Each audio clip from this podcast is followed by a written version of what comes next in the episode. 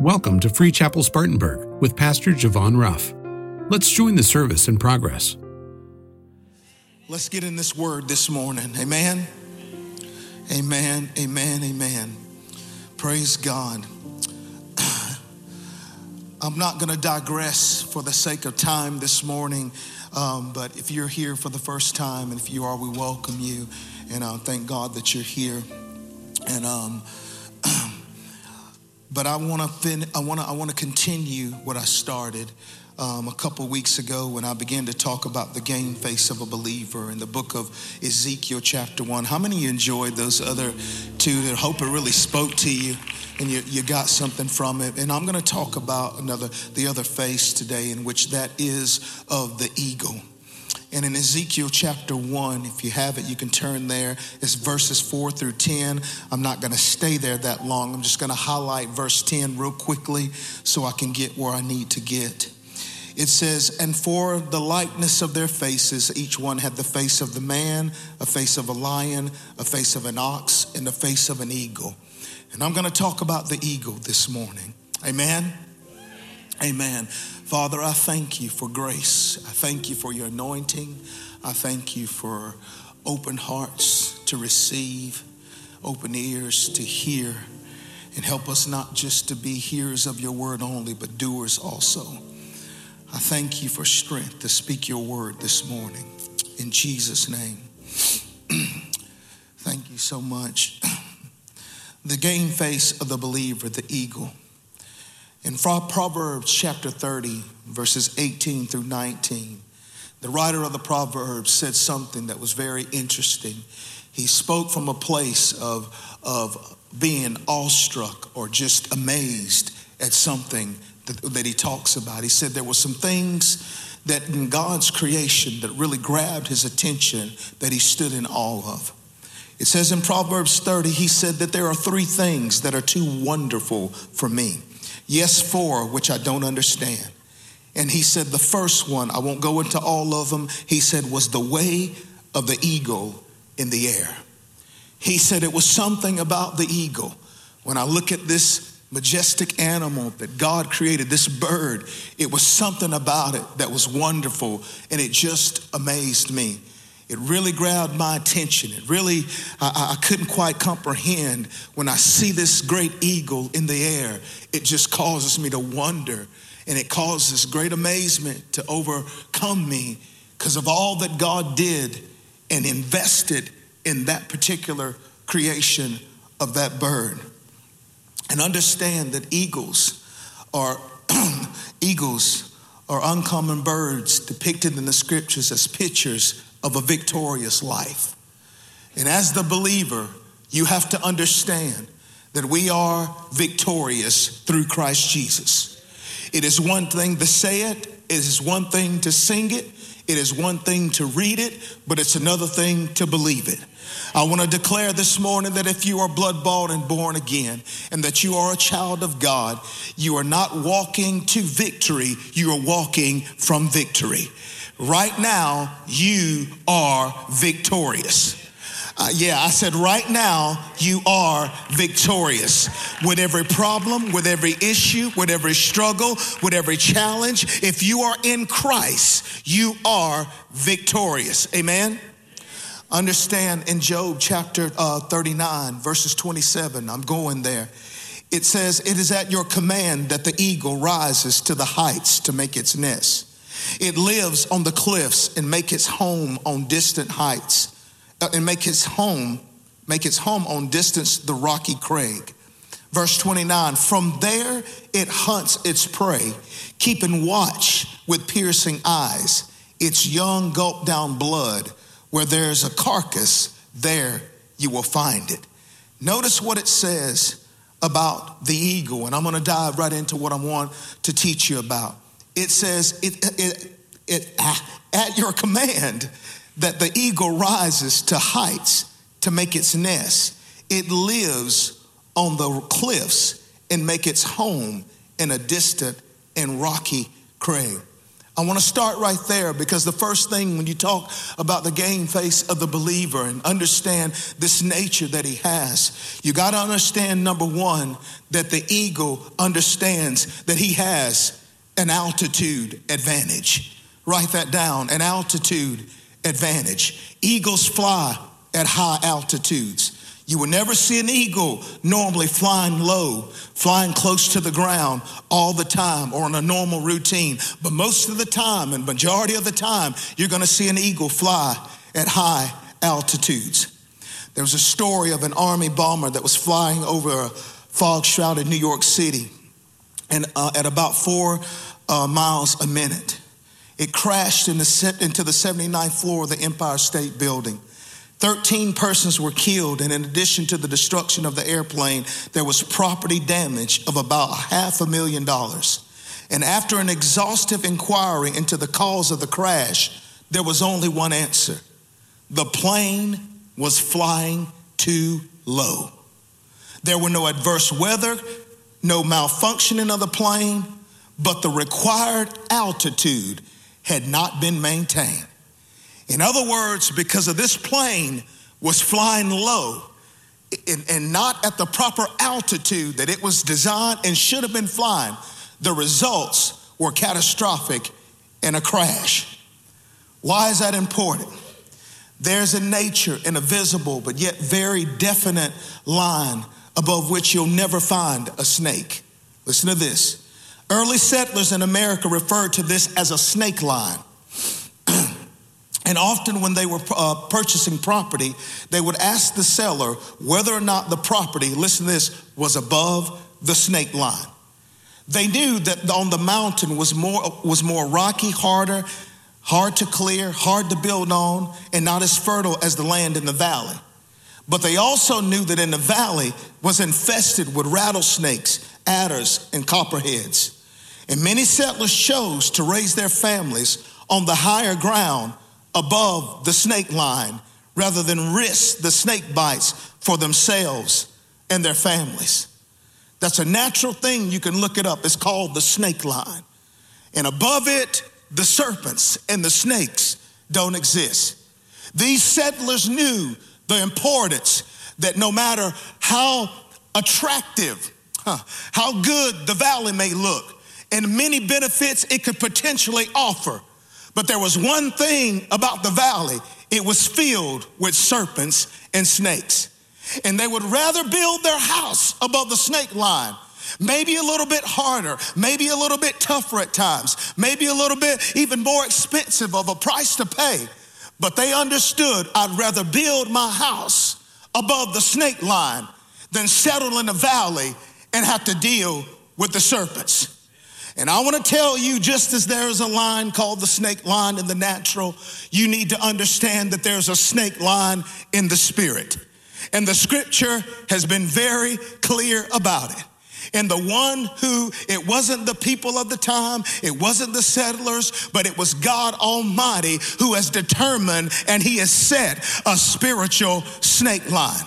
And what you have to understand as believers, that the lowland of sin in the valley below the snake line is a place of spiritual poverty, weariness, exhaustion, and collapse. In the valley below the snake line, hopelessness, helplessness, hurt, pain, struggle, a life that is not worth living or a life that is not living to its full potential. And if you're in or below the snake line, I understand, let me just say it like this all of us were born below the snake line.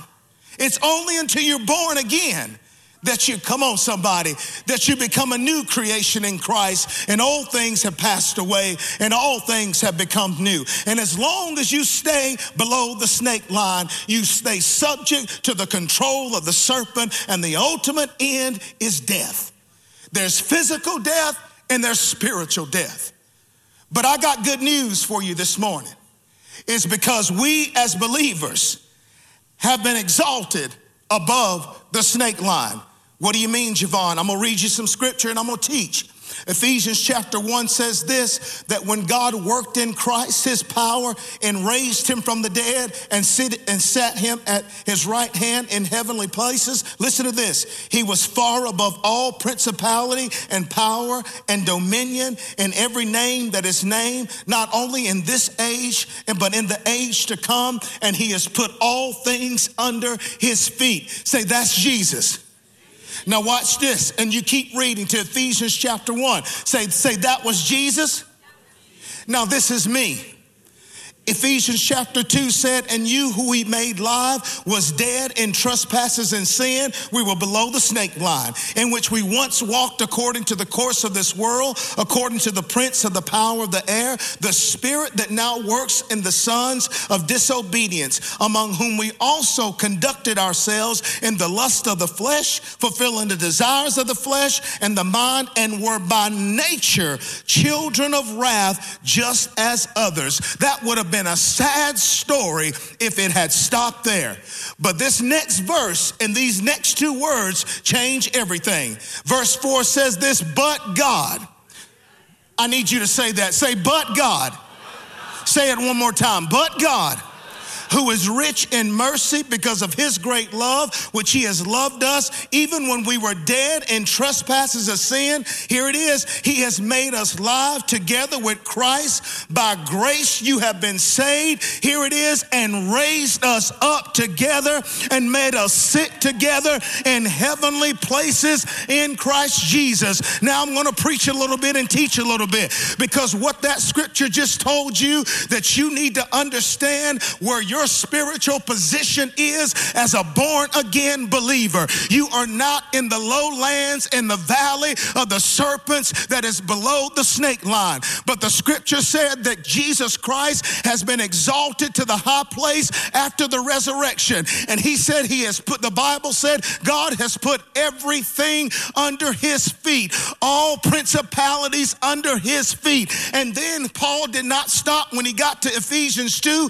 and he said, That that's what I did for Christ, but I'm gonna show you what Christ did for you because Christ just not, oh God, I feel a preach. Christ did not just die for us, Christ died as us. Come on, somebody. And the Bible said when Jesus Christ was raised, we are raised with him. So, guess what? If Jesus has been exalted to heavenly places, we are exalted to heavenly places. I know you are physically sitting on that seat, but spiritually you are seated with Christ Jesus in heavenly places places. Why is that important? Because Jesus Christ is the head of the church, He's the head of the body of Christ. If He's the head and you're the body, and the Bible said that all things are under His feet, then where are all things according to your position? I just said a mouthful. Because if it's under his feet, it's under your feet. So all principality and power this morning is under your feet. Do not believe the hype. Do not believe what the devil would try to make you and I think that he is greater, that he is stronger, that he is mightier. This morning, the devil is under your feet. Every, oh, come on, am I in the right church this this morning. The devil is under your feet because you have been raised above the snake line. Come on, somebody. I don't live in the lowlands of sin. I don't live in the place where the enemy would love to take my life and tear my life apart. And this is where we have to get as the believer because it bothers me all the time when I hear people. I know the devil is real. I'm not minimizing the enemy at all, but he's real defeated. Let me just say that. Let me go ahead and throw that in there. But it bothers me when we why the devil, the devil, the devil, the devil, the devil, the devil, the devil, the devil, the devil, the devil. I need you to go back and read Ephesians 2.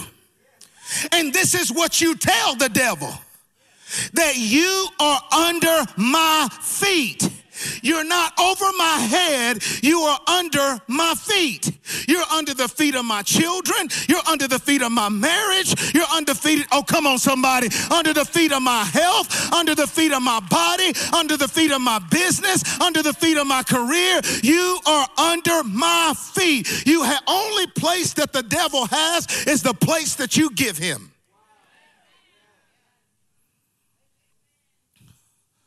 Let me tell you There's a better strategy than the, there's a better strategy than the strategy of struggle. One of our famous, uh, there was a famous airman near the close of World War I, and he landed his craft at Kabar, Arabia. Here, a large rat, listen to this, managed to get into his airplane. The airman became aware of its presence when in midair he heard the sound of gnawing behind him. Alarmed by the threat of the disaster, he remembered that rats cannot live in high altitude. Accordingly, he nosed his plane upward until breathing was difficult. And when at length he descended to a lower level, the gnawing had ceased, and upon landing, he found the rat dead as dead can be. What am I trying to say to you? Do you got any gnawing rats? Do you have any rats that's gnawing at you? Do you have any doubt that's gnawing at you, gnawing at you? Any unbelief, any temptations that's gnawing at you? Any struggles that keeps trying to gnaw at you? Anything that's trying to eat on you and tear you down? Well, you don't have to struggle. There's a better strategy to struggle. You've got to turn your nose upward toward Jesus Christ. Come on, somebody, and fight the battle on the right plane. Now I'm gonna preach because this is where we gotta get. Too many times we got to understand, we hear these things. Do, do, we really understand that we are not wrestling against flesh and blood? We are wrestling, we are fighting against spiritual wickedness, principalities, rulers of darkness, and spiritual places. Are you hearing me this morning? Because the thing that you got to understand, this is not a flesh battle, this is a spirit battle. And you've been given the proper weapons to fight the enemy. You have the blood of Jesus. You have the word of God. You have the spirit of God. You have praise. You have worship. You have your church. You have your dance. You have your shout. You have uh, you have the fasting, you have prayer, and the thing that we got to remember is we got to battle in the right place. Too many of us are trying to fight the devil in the flesh. You will lose every single time. You can do more on the floor. You can do more on your knees. Your authority is not in the flesh. Your authority is in the spirit. Remember that you live above the snake line. Mm. Understand the second thing, the eagle, when you look at him, is its careful construction when it comes to the nest. It says, At your command, the eagle rises to the height and, and to make its nest. Notice that. He rises to the heights to make its nest. What do you mean? That when the eagle starts building its nest, the way they construct it, the way that they use different logs and twigs and, and how they go about different places of getting certain kind is very strategic. They don't just do it any kind of way. They naturally take as many sticks as they can and find and find close to the nest. But sometimes the eagles have seen, listen to this, to lug one log or branch over a mile to build its nest. In other words, it's willing to make whatever sacrifice it needs to make to secure its home. Even if it's tough, even if they have to go out of their way, because the eagle understands that the construction of the nest or the home is important. Listen to this. The core of the nest is supported by huge limbs, and the outer edge of the nest are then lined with soft leaves and vines that are actually woven together by the eagles before laying eggs. They literally weave them together and the leaves cover the rough sticks that would puncture the soft fur of the eaglets.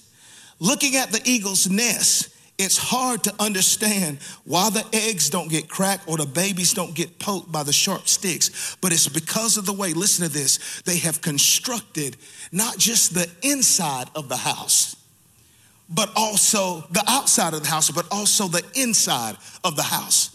Two things that, watch this, the eagle secure about the nest its foundation and its insulation. Because an eagle understands that a house is only as strong as its foundation. And Jesus told us in Matthew chapter 7, He said, How is your house being built? He said, Is your house being built on sand or is it being built on the solid rock? Because here's the reality storms are gonna come to every household, storms are gonna come to every family.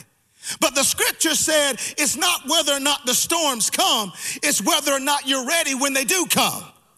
Because you can't build in the rain. It's what you have to do before the rain. And Jesus said that a house that is built on a solid foundation, those that just don't come to church, but those that hear my word and do my word, that no matter what storms come, you would be able to weather the storm. The eagle understands that the foundation of my marriage, the foundation of my home, the foundation of my children, the foundation of the church has to be solidified on God and His word. Trying to build it on anything else is nothing but sinking sand. It has to be founded on God and His Word. Notice this right here. The second thing, what I love about it, it says the eagles, they bring greenery in the nest throughout the spring and summer. And they begin to weave it on the inside of the nest. And it's for insulation. You know why that's important?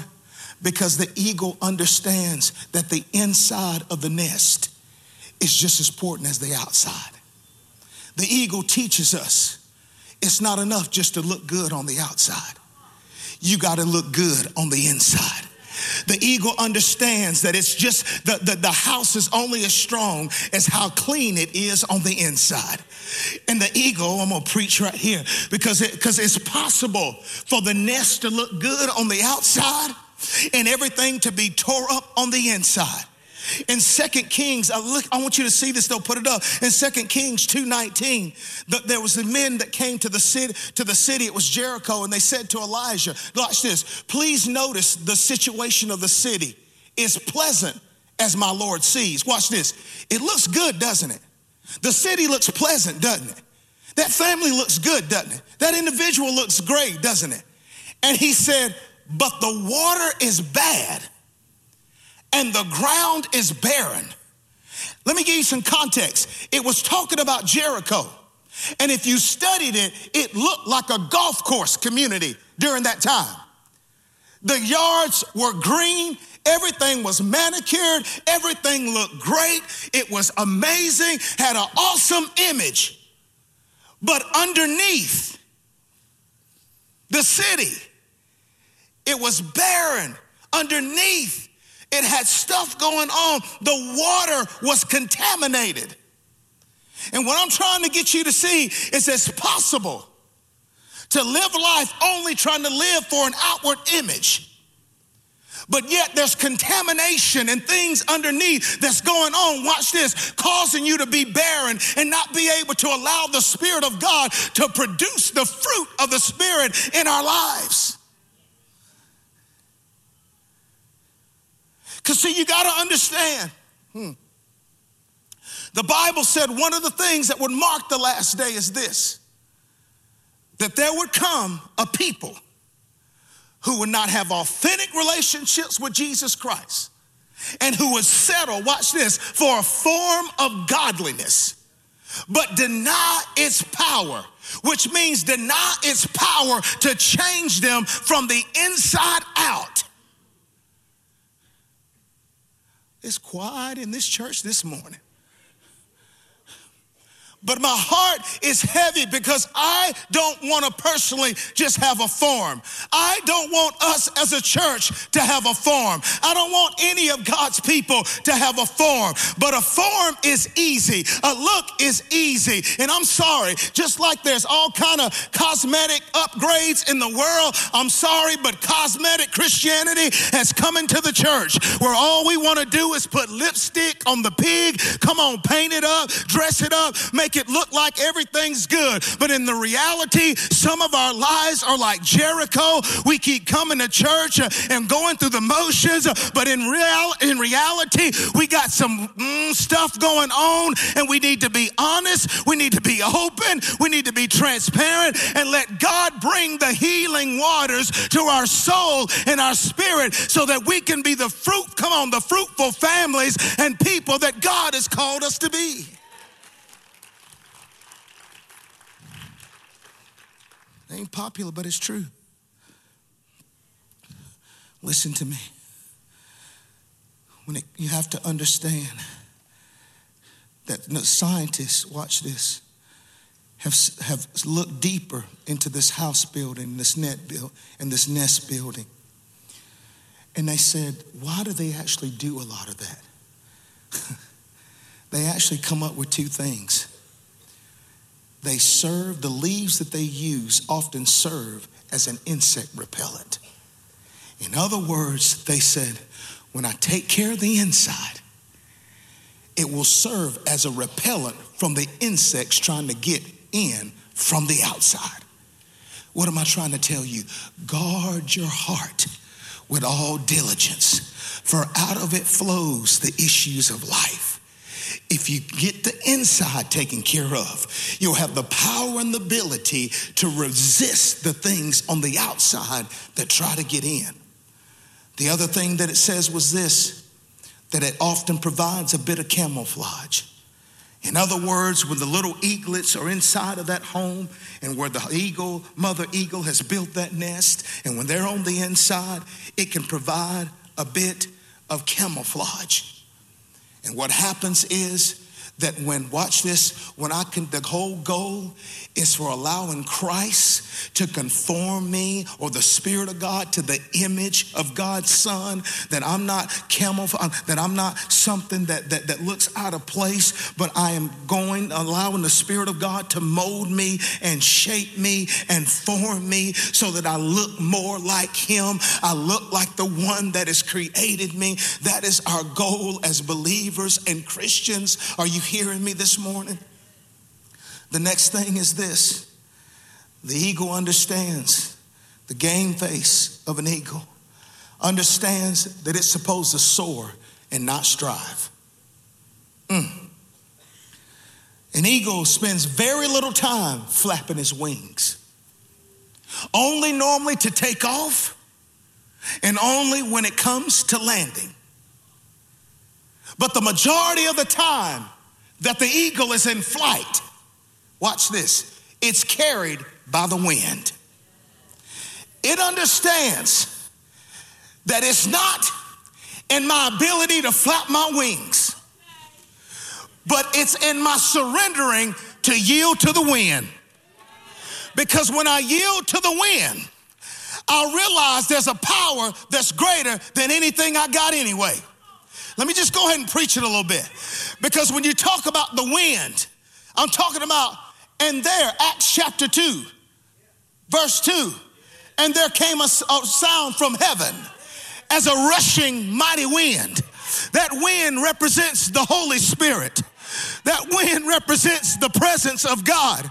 And what that eagle knows, he goes, I can I can spend all my time trying to flap and be a father, trying to flap and be a mother, trying to flap and raise the kids, trying to flap in my own strength and do the business, trying to flap and, and fulfill the career. But it's a matter of time that you're gonna get run out of strength and run out of grace and run out, of not grace, but patience and all that flapping. Because here's the thing about it as an eagle, I wrote it down like this We don't have to strive in the futility of the flesh. Instead, we have been called to soar in the strength of the Spirit. It's not by our power nor by our might, but it's by my Spirit, saith the Lord of hosts. Come on, somebody. We need the Holy Spirit. We have to have the Holy Spirit Spirit, we need to acknowledge Him and yield to Him and help Him. Come on, somebody. We need the wind of the Spirit of God. If we ever needed Him, we need Him right now. I don't know about you, I'm not satisfied. I'm not satisfied. I'm not satisfied. I'm not satisfied. I want more. When I read in the Word of what God does and what how God moves, and I don't see it, it bothers me, and I refuse to stay where I am. I need more. I need more wind in my life. I need more help of the Holy Ghost in my life. I need more of the Spirit of God. Oh, God.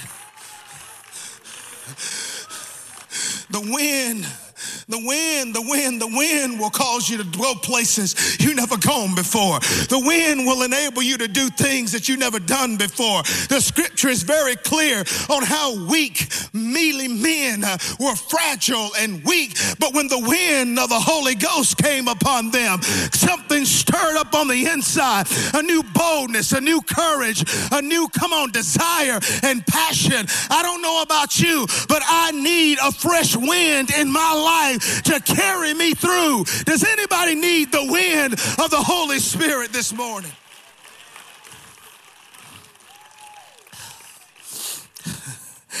I wrote down it's the wind that makes the difference. Your talent don't make the difference. Your gift don't make the difference. Your expertise don't make the difference. Uh, you know, our programs don't make the difference. Our plans doesn't make the difference. Uh, it's the Holy Spirit, the Spirit of the living God that makes the difference.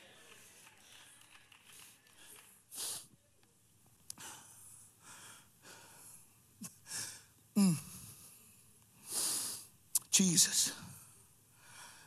The zoologists tell us, I can't get off of that. Our children need the wind. Our children will have the wind because we got a promise filled with the wind. They're not going to be, the scripture said, what it said, being blown by every wind of doctrine. But oh God, if we get our kids and our children filled with the Holy Ghost, there's a wind that's stronger than, oh my God, there's a wind that's stronger, come on somebody, than the wind of the culture that wants to blow them in ways. I'm telling you, there's a wind for that wind. Mm. Calm down.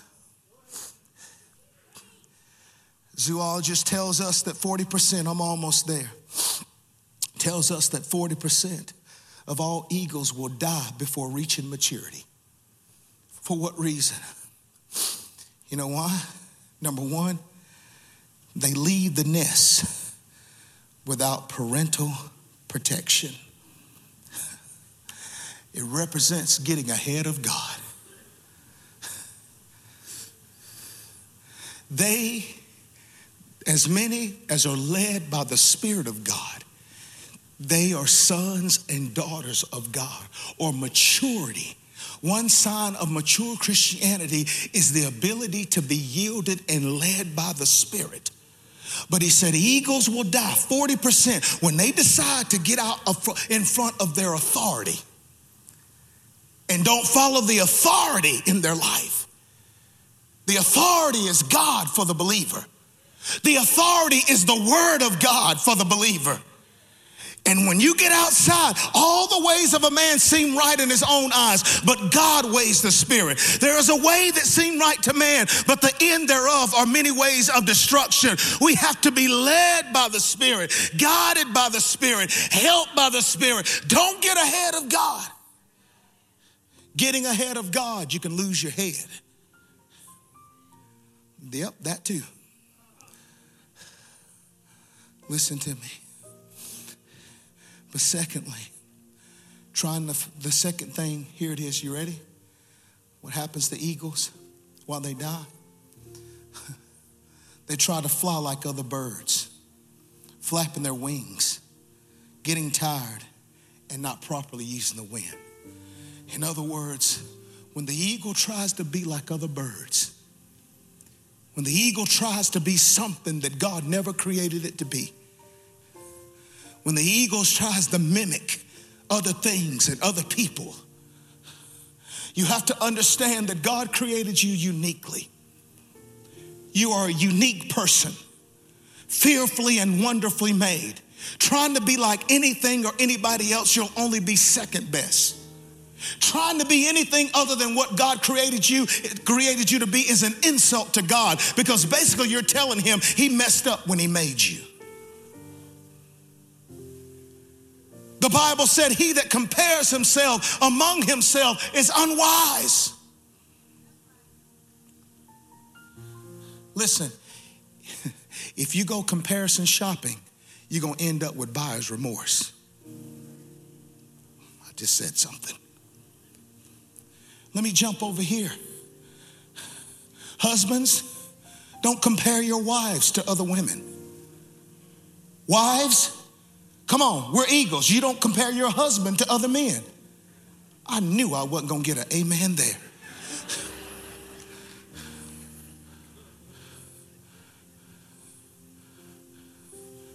One man said to his wife, he said, honey, look at that couple over there. They look like they're having a good time and they're just, their life is just all made up and that great. And look at them, they got it going on. And the wife looked at him and said, I hope they're not thinking the same thing about us. But here's my point as eagles, we don't compare. And one of the things that will crush a marriage, I don't know why I'm on this, a marriage relationship is comparison. Your husband wasn't meant to be Billy Bob, whoever he is. And your wife wasn't meant to be Sally Sue. Your wife and your husband will be the people that God created them to be for you and you only. Come on, somebody. I, oh, I know, I know, I ain't gonna get it right there.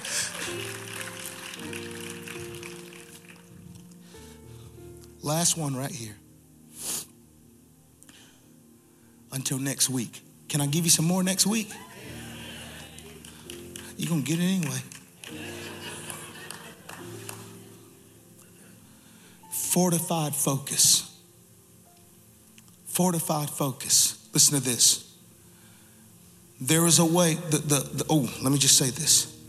The Bible said from the eagle, it said it hunts its prey. Listen to these words keeping watch with piercing eyes.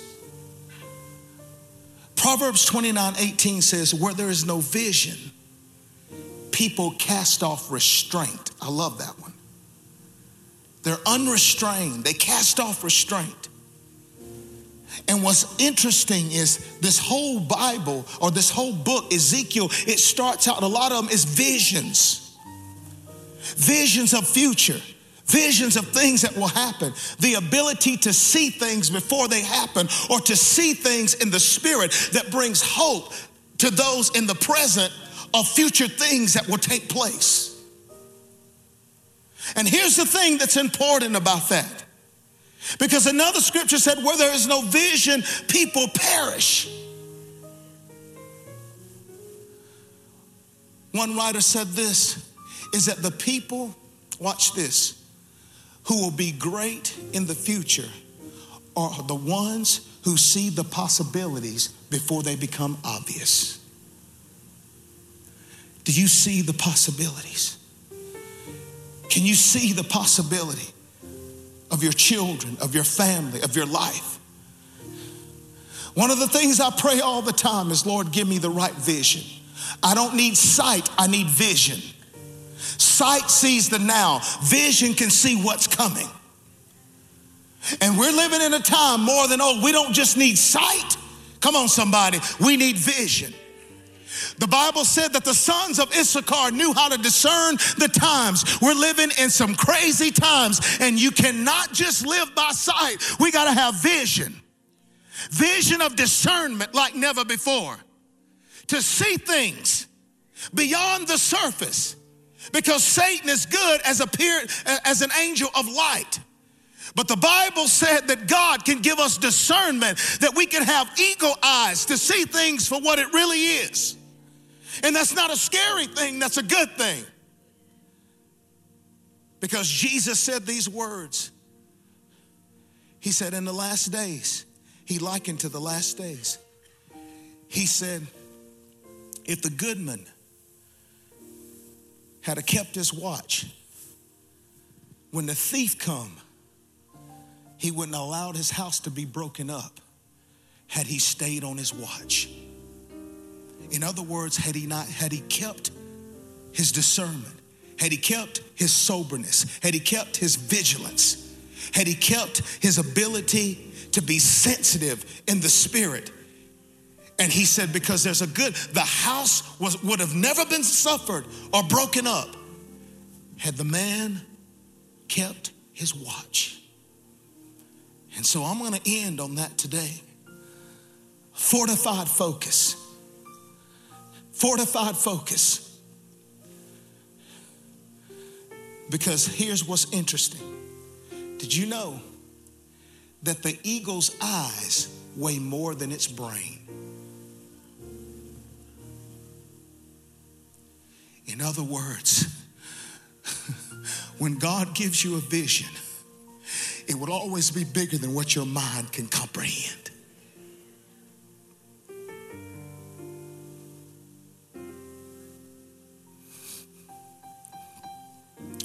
When we stand to your feet this morning, stand up.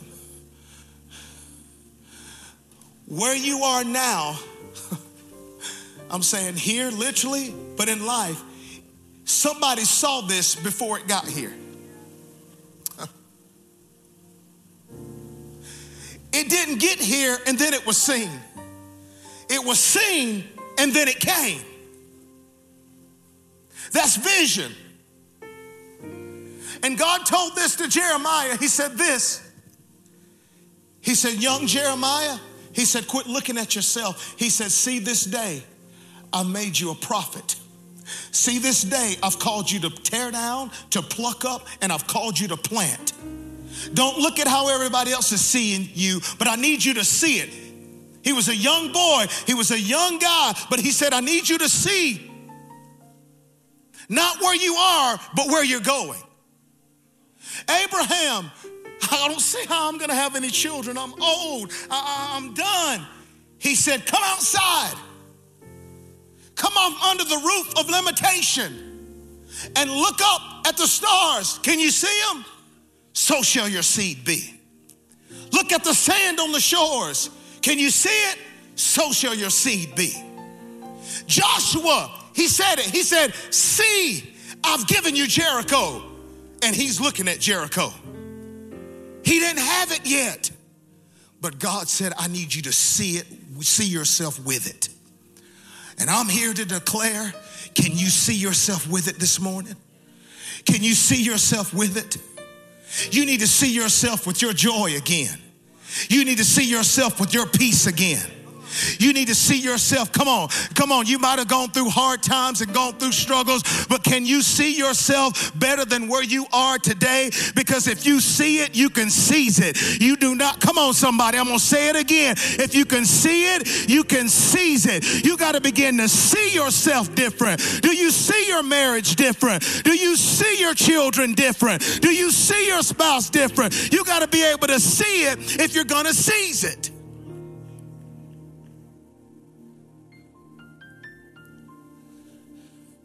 And so, Father, in the name of Jesus, I thank you right now. I thank you for fortified focus. I thank you for an altitude advantage. I thank you for the grace as a people, Lord, to have careful construction of our nest because that comes from you. Because Psalms 127 says, Unless the Lord build the house, they that labor, labor in vain. And Father, I thank you right now in the name of Jesus, Lord, that we are a people and will be a people that not have a form, that not have an outward appearance but Lord, like the eagle's nest, Lord, that there would be good on the inside, that we would yield to the work of the Holy Spirit to continue to mold and shape and cleanse and purge and strengthen, that we can rightly represent you. And I give you praise today that we are living and have been called to reign and rule and are seated above the snake line. We are overcomers, we are victorious, and we are triumphant in Jesus' name. Every head bow and every eye closed. No one leaving, no one moving. This only applies if you surrender to Jesus Christ. If you have not made him Lord of your life, you're living below the snake line. If you're not haven't surrendered your life to Jesus Christ, hear my heart. You're not saved. You're not on your way to heaven. There's heaven, there's hell, and all of us are going to end up in one, one, of, one of the two places. It is no desire of the heart of God. God, let me just say this God doesn't send anyone to hell. People choose to go to hell. People choose to enter into a Christless eternity. Because the Bible said when you don't believe or receive His forgiveness, you've already judged yourself unworthy of salvation. To resist Him, you judged yourself as being unworthy of salvation. But that is not the heart of God. Hell was only created for the devil and his demons, heaven was created for the redeemed. And I'm telling you, if you're in this morning, there's a place waiting on you, there's a seat waiting on you. It's got your, it's, it's reserved for you. Jesus has already paid the price, He's already shed the blood, and He's issuing access this morning. And say, Aren't you tired of living in the lowlands? Aren't you tired of having the enemy dominate your life? Aren't you tired of looking for love in the wrong places? Aren't you tired of hopelessness and miserableness and striving in your own ability, flapping your wings and seemingly getting nowhere? Come up above the snake line. I'm extending my hand to you this morning. Every head bowed and every eye closed. If you're in this room and you would say, Javon, you're talking to me. It's time for me to leave the lowland. If you're backslidden, you're in the lowland. It's time to come home. It's time for me to quit living beneath God's covenant blessings for my life. I'm ready to live above the snake line. I'm ready to surrender completely to Jesus Christ. No more God games, no more church games, no more appearing like I got it together. I'm not going to be like Jericho. I need Jesus. I'm ready to surrender this morning. If that's you, I'm not going to do anything to embarrass you. I just want to pray for you. I'm going to count to three, and right where you're standing, if that's you, I want you to raise your hand up. I'm going to pray for you. I'm going to lead you in a prayer, and God's going to hear it. Are you ready? One, if you feel the Holy Spirit tugging at your heart. Two, if you know this word is for you. Three, raise your hand right where you're standing. I want to pray for you. I want to pray for you. Raise it up high. Anyone, I see it. God bless you. Yes, yes, yes. Praise God. Anyone else? Anyone else unashamedly? Anyone else? Anyone else? Anyone else? God bless you, sir. Mm, so good, so good. Anybody else? To make sure I'm not missing anyone. Thank you, Jesus. Thank you, Jesus. Thank you, Jesus. Thank you, Jesus. That hand? Yeah, it is. God bless you. Thank you, Jesus. Anyone else? Can't see. Anyone else? Oh, praise God. There's another one. God bless you. I can't see. Y'all got to help me. Y'all got to help me. Anybody else? Anybody else? Thank you, Jesus. Every one of you that raised your hand. Now, I want to do something. I don't want us to be weird, but if someone besides you raised their hand, we're a family here at Free Chapel. Will you do something? Don't get crazy. Just gently lay your hand on their shoulder because we want to let them know that we support them and we're going to pray this prayer with them. We're one big family. Just gently, don't be weird. Just gently as an act of support because many of you had to pray this prayer. If they raise their hand, just gently. Now we're gonna we're gonna pray with them. Are you ready? All of you, let's pray this prayer, especially those that raise your hand. Say, Jesus, I surrender my life. Forgive me of my sins and wash me in your blood. I believe that you are the Son of God, and I believe that you died and rose again. And I receive you today as my Lord and Savior. Right now, I'm a new creation. Old things have passed away, and all things have become new. I have left, I have abandoned the lowlands beneath the snake line, and I have been relocated to heavenly places with Christ Jesus, victorious and triumphant. In Jesus' name, amen, amen, and amen. Now give the Lord a great big shout of praise for those that prayed that prayer. For more information about this message or to join us at one of our live services at Free Chapel Spartanburg, visit freechapel.org/spartanburg. Thank you for listening, and we look forward to seeing you soon at Free Chapel Spartanburg.